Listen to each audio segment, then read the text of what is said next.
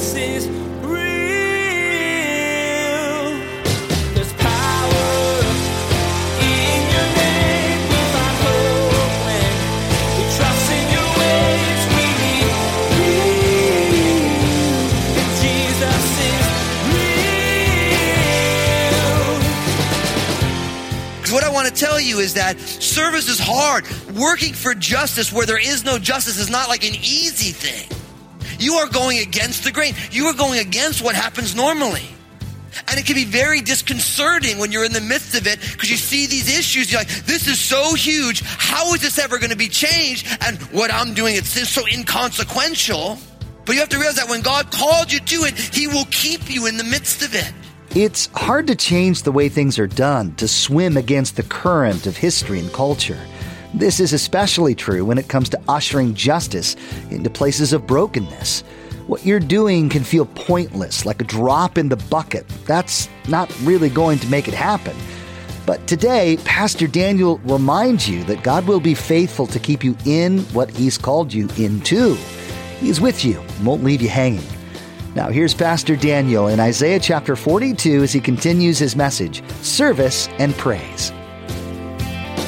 Jesus is real. It says this in 2 Timothy chapter 2, verses 24 to 26.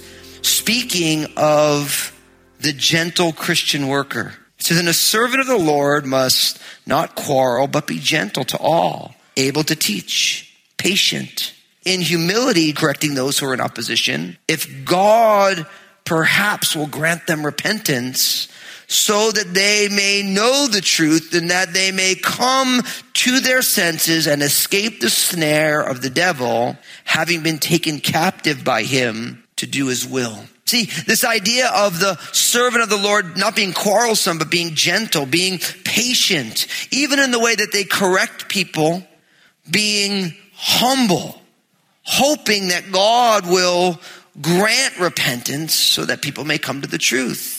See, the reason I bring this up is the Spirit leads us into service, but we learn here about Jesus in verse 3 that a bruised reed he will not break, a smoking flax he will not quench. So the idea is if a reed was a plant that was by a river, and so if it was broken, if it was pushed over, instead of breaking it and getting rid of it, he would support it so that it would heal.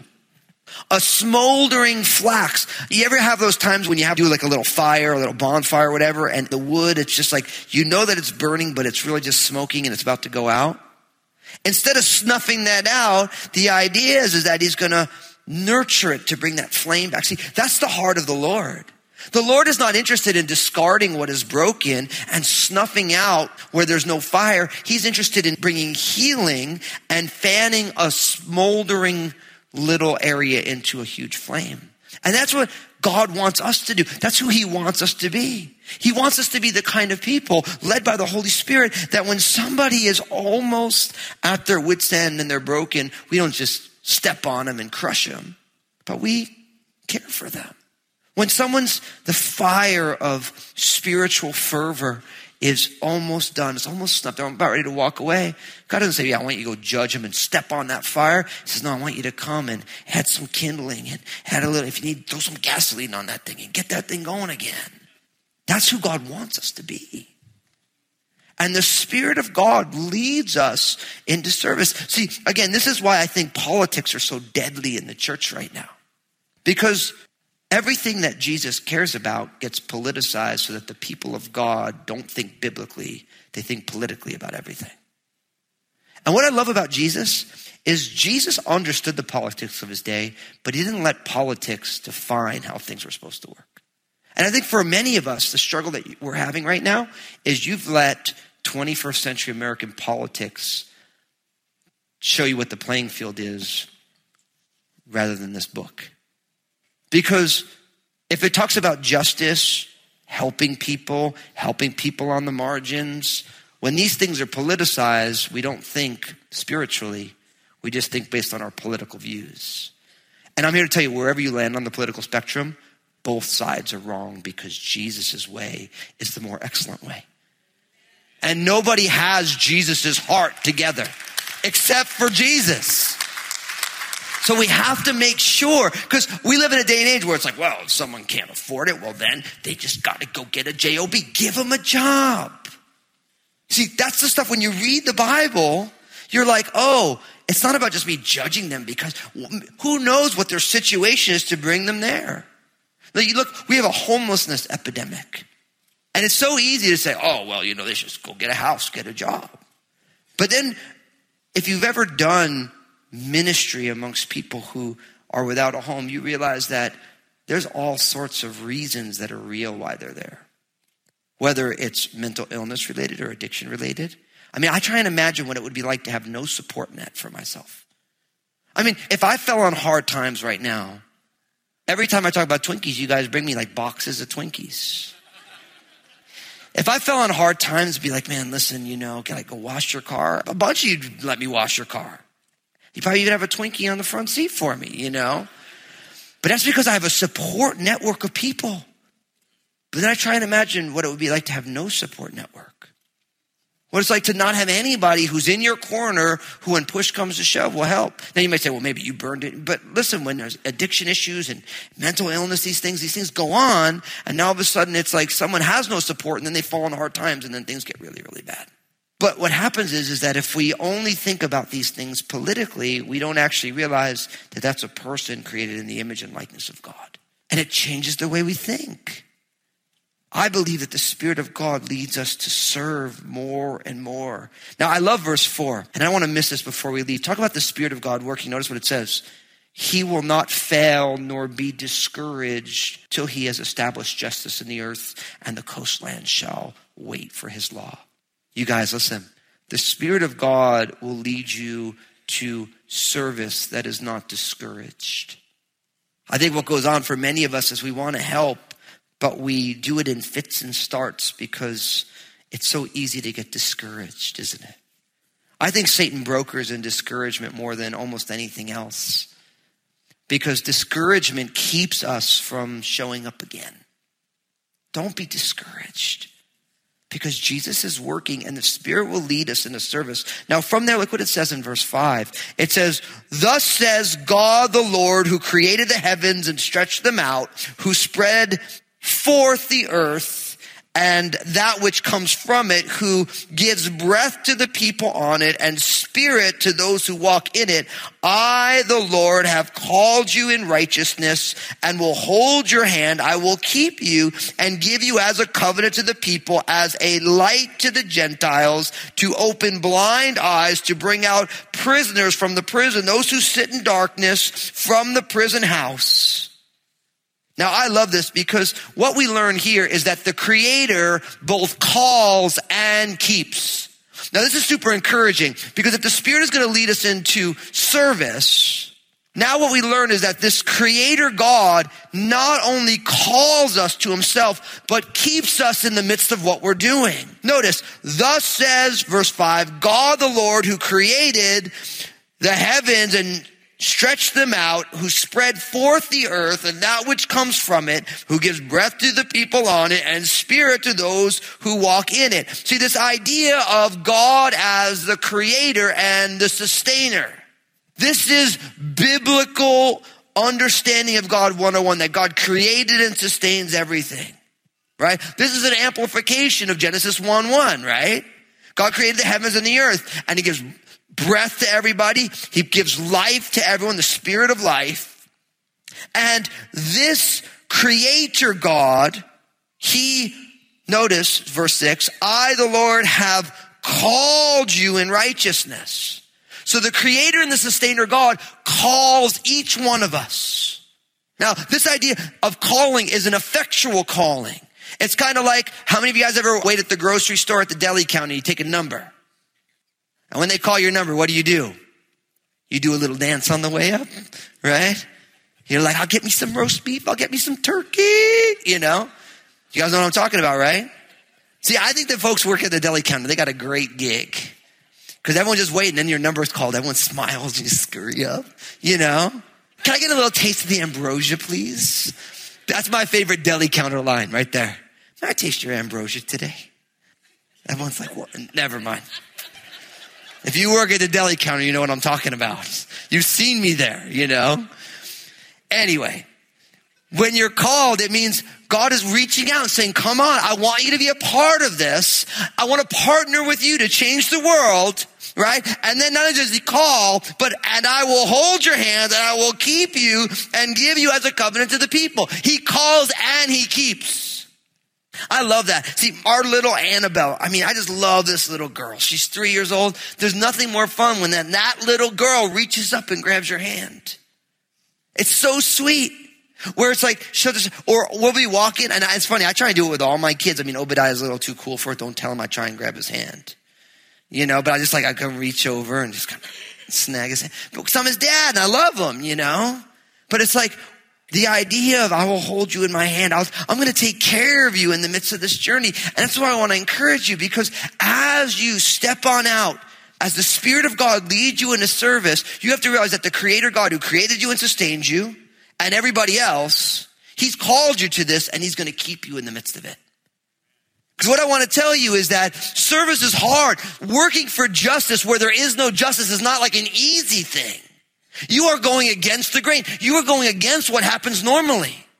And it can be very disconcerting when you're in the midst of it, because you see these issues. You're like, this is so huge. How is this ever going to be changed? And what I'm doing, it's so inconsequential. But you have to realize that when God called you to it, He will keep you in the midst of it. He will do the most amazing work. He doesn't call you and then leave you to your own devices. He calls you and He says, listen, I'm going to hold you in my hand. I'm going to keep you and I'm going to give you out. This idea where Jesus takes and He blesses and He breaks and then He gives. That's not only meant to be the bread and the cup, but that's meant to be all of our lives, just like it was Jesus' life, where Jesus receives us and He blesses us and He breaks us so that He can give us out. Your life was meant to be given, just as Jesus is. Now, of course, Jesus is the only one who can forgive someone of their sins. But the message of that forgiveness of sins getting out happens through people. And what's beautiful is that He calls us and He keeps us. But notice what it says here. He says, I'll give you as a light to the Gentiles, to open blind eyes, to bring out prisoners from the prison and those who sit in darkness from the prison house. He's like, look, I'm going to give you as a light to people so that everybody who is lost may be found again. And that's what God wants. God wants you to be a vehicle for the light of Jesus to enter into the world. But you have to ask yourself, is that who you are? Is this the testimony of your life? God blessed me with this about 2 weeks ago. Lynn and I, my bride, we were talking, and I love talking about Jesus with my wife, you know. It's such a fun part of it. And we were talking about something, and we were talking about being convicted. You know what conviction is? You know, it's like where you hear something, and then all of a sudden, the Spirit of God provokes you being like, that's an area I want to work on. So I was starting to pray about conviction. And I felt like the Lord whispered in my heart, Daniel, conviction is good, but repentance is better. Now think about that. I'm going to unpack that for you. Because remember I talked about the difference between translative and transformational? Conviction is when who you are, the Spirit of God says, that's who you are, but that's not who I necessarily want you to be. Repentance is when we receive that conviction and we turn from whatever it is that we are convicted about, and we turn to Jesus, and Jesus transforms our life. See, it's easy to be convicted. It's easy to be like, I need to change this. I had that last night. I was holding a little thing of gelato. I don't know how it ended up in my hand, actually. No, I do. I totally know how it got there. I put it there. And I remember looking at this little gelato, and it's a gelato, so it's Italian. So you know, I'm like, this is like home. And I was like holding the gelato. And I remember thinking to myself, you know, you probably shouldn't eat that right now. I was convicted, but I ate it. And I know you would have too. It's like the gelato's in your hand. It's like so close to your face, you know. Even Lynn was like, do you really want to eat that right now? I'm like, yes. Now, praise God, I didn't eat the whole thing. but I wanted to. But it's one thing to be convicted that maybe crushing the gelato is not the smartest move. It's another thing to move away from that. And that's a crude example because, you know, all things are lawful.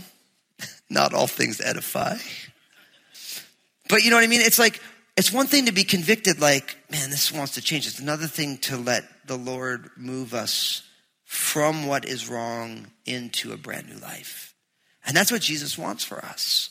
So when you hear that the Spirit leads you into service, you'd be like, man, I'm so convicted. I need to start serving. Conviction is good. Repentance is better. Where all of a sudden you see yourself now serving, now working for justice in 1,005,000 ways. Before I leave this point, and I need to leave this point or else we'll be here all day. But here's the thing. Everybody has different areas of passion as it exists with justice seeking. And if all of us step into the areas of passion that God has birthed in our hearts, then all of the areas that justice is needed will be touched. One of the things that goes on in church is that people say, this is the most important area of justice. And you hold your passion, and then what you do is you get aggressive with other people who theirs is in a different place. So for some of you, you're going to say, I need to work to alleviate poverty. Others of you are like, I need to work to alleviate abortion. Some of you say, I need to work to alleviate wage discrimination. I need to work cross-culturally to make sure that children have malaria nets. I need to make sure that people who don't have a place to live have proper, adequate housing and the things they need. I see the refugee crisis and I say, I need to work in that area. And the key is that what happens is Satan, he takes that and then all of a sudden people start getting mad at each other. Well, my thing's the most important thing. Don't think that thing is as important as my thing. No, listen. If all of us step on out in those areas of passion, guess what? It all starts to get changed. So we don't fight against one another. We all need to step into those areas of passion that God has given us. Now, as we do that, and as things begin to progress, look what it says, Isaiah 42, verse 8. It says, I am the Lord, that is my name, and my glory I will not give to another, nor my praise to carved images. Behold, the former things have come to pass, and new things I declare before they spring forth, I tell you them. Now, this is what you have to realize is that in that day and age when Isaiah was sharing these prophecies, and in this day and age today, that people wanted to give God's glory to other things, mostly to idols. And so what we learn here is you have to make sure that the glory is the Lord's. Nobody should take credit for what is the Lord's. The glory is God's. And we are reminded once again, he said, I am the Lord, that is my name, and my glory I will not give to another, nor my praise to carved images. See, because what would go on in that day and age is that the children of Israel were given over to worshiping other gods. And this same thing goes on today. We may not call them gods, but it's anything that you choose to define your life by other than the true and living God. That becomes an idol. For many of us, it could be our careers. It could be our relationships. It could be all sorts of things. But either way, anytime we ascribe glory to something else, that's why, of course, when God uses someone mightily, there's always the concern that someone is going to take the glory when it's really the Lord's. And we have so many beautiful examples of this in the body of Christ where God uses somebody powerfully and they won't allow anybody to give them the glory because they realize that it's God's glory. And God is passionate for God's own glory, not because God is insecure and you better not praise them when I really did the work. It's not like that. See, what happens is when we misplace the glory, it becomes a worship problem. And that's why the 10 commandments. Listen to Exodus chapter 20, verses 3-6. The 10 commandments, you shall have no other gods before me.